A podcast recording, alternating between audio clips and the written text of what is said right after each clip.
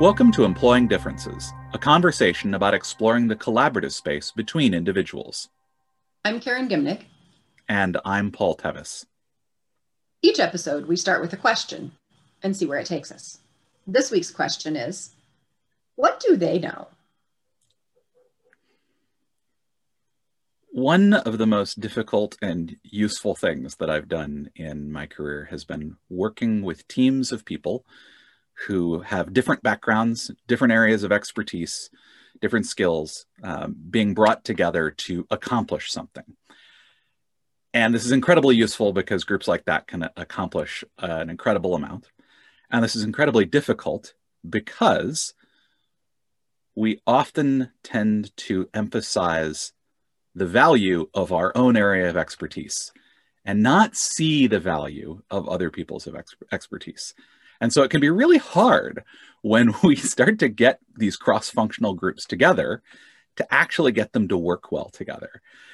And so one of the things that Karen and I kind of wanted to explore today is this idea of how do we help people understand the value that other folks on teams, in groups that they're working with bring, even when what they bring is very different in terms of knowledge, expertise, skill, things like that. So, really, about how do we help people understand what other people know?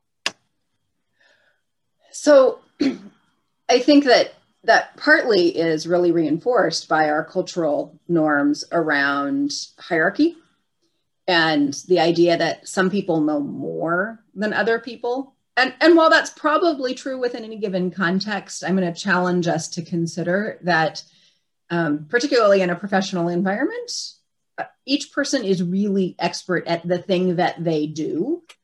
And the thing that they do is probably a really essential and important part of the system that you're looking at.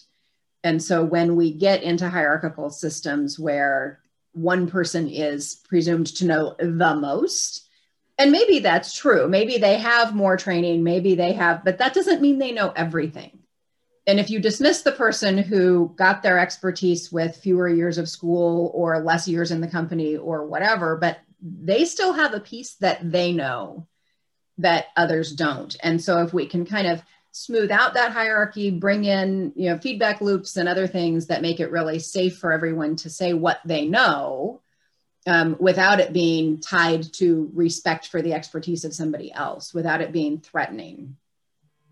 I think that makes a big difference.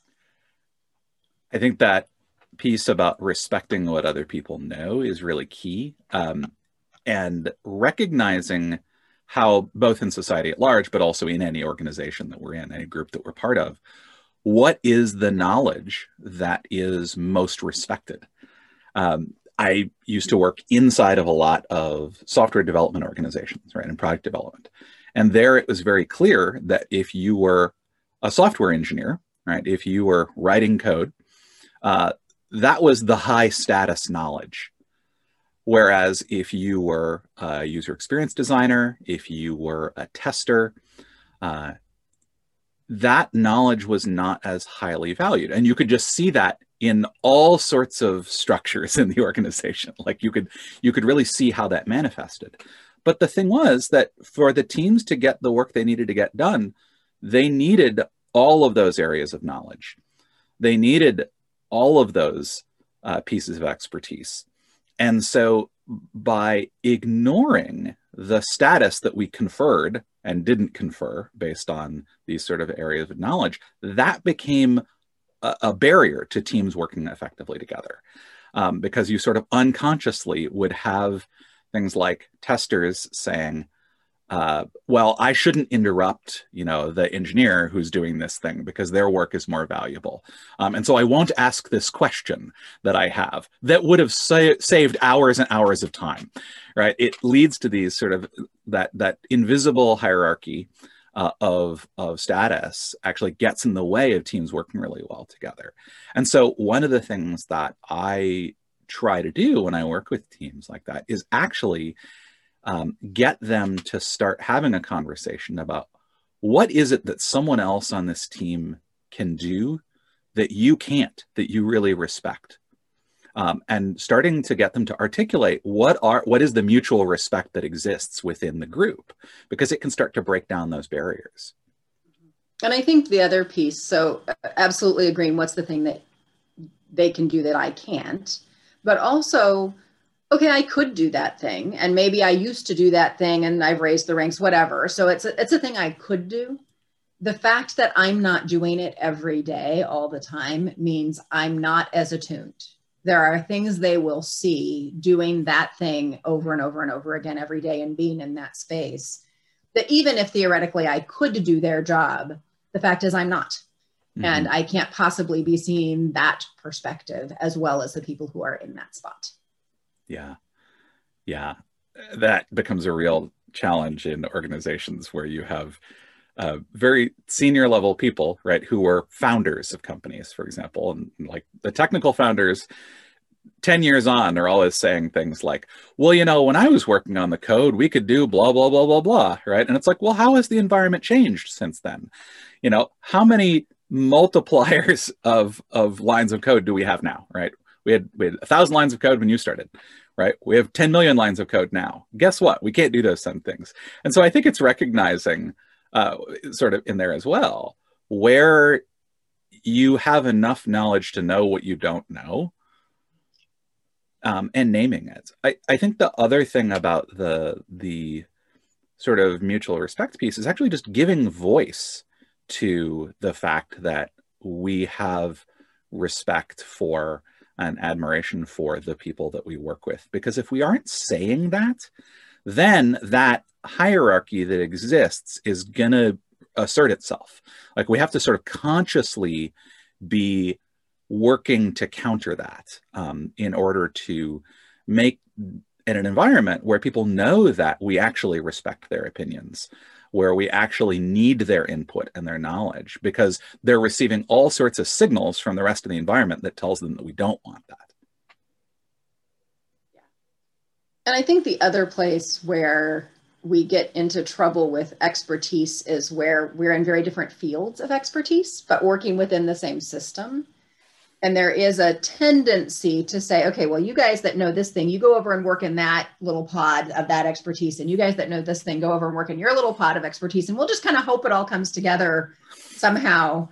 And, and of course, it mostly doesn't but it's also true, I think, that when you kind of throw those two groups together, which can be super useful for all kinds of reasons, they may not have a shared language or they may not realize like the things that, you know, in this field, everybody just knows that whatever that sort of base we don't even talk about those things because we all just know it and the other folks or the, the general public you know, don't know those things in the same way and so I think there's a piece about both getting good at that sort of translation and education and really explaining and expressing ideas. And, and maybe this is just my own putting my expertise in the mix with higher value, but I do think there's a thing about you probably need someone on a team who's a translator. I, I, don't think it's reliably true that people who have the expertise that you need for your business will necessarily have the skill to translate what they're saying or to communicate it in a way that's going to land for the other or that the other will have the skill to take it in and i do think that this is a place where facilitators and, and they may not be that may not be their primary role you may just have a team member who has that skill but but what i think of as a translator somebody who can really kind of inquire until they really get it and then sort of translate it into language that goes the other way that is itself an expertise that needs to be on the team for shared expertise to work well.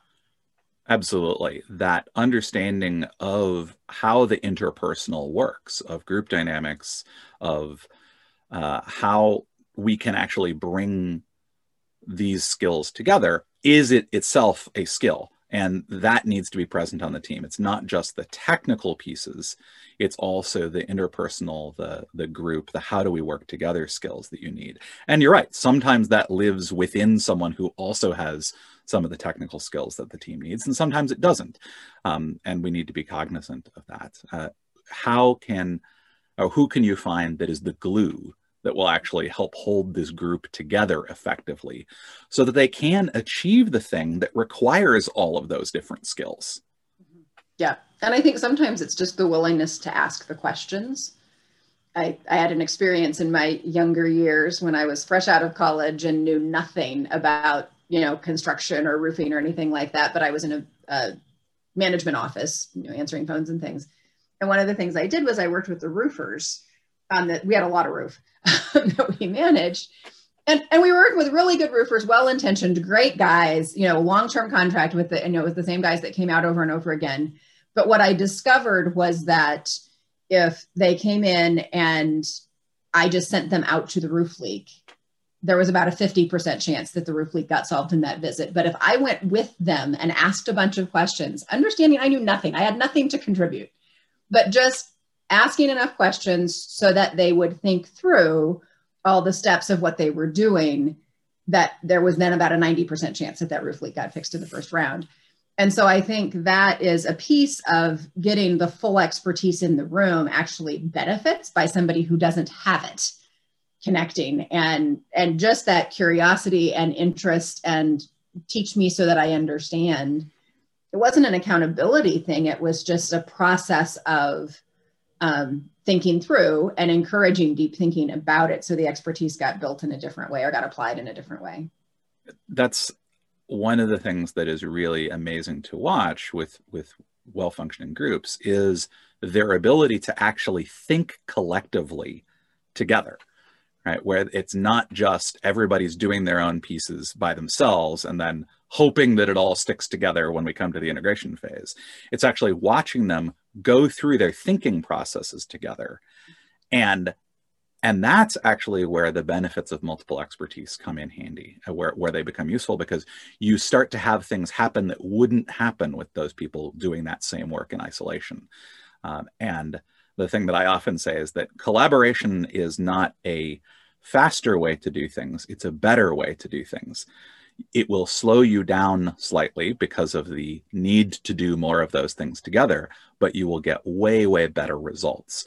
And so, usually in these situations where we're bringing multiple different areas of expertise together, where we're building cross functional teams, it's because we need those better results.